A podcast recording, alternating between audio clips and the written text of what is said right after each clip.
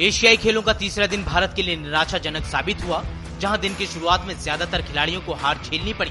यहाँ भारत की स्टार तलवारबाज भवानी देवी ने शुरुआत तो जोरदार की, लेकिन क्वार्टर फाइनल में उनका अभियान थम गया। वो दुनिया की बारहवें नंबर की खिलाड़ी शाओ याकी से सात पंद्रह से हार गई। इससे पहले लीग स्टेज में उन्होंने पाँच में से पाँच मैच जीते थे। इसके अलावा भारत के दिव्यांश पवार और Ramita Jindal 10 metre mix air rifle event में ब्रॉन्ज मेडल जीतने से चूक गए। यहाँ दक्षिण कोरिया ने रोमांचक मुकाबले में 20-18 से मैच अपने नाम किया।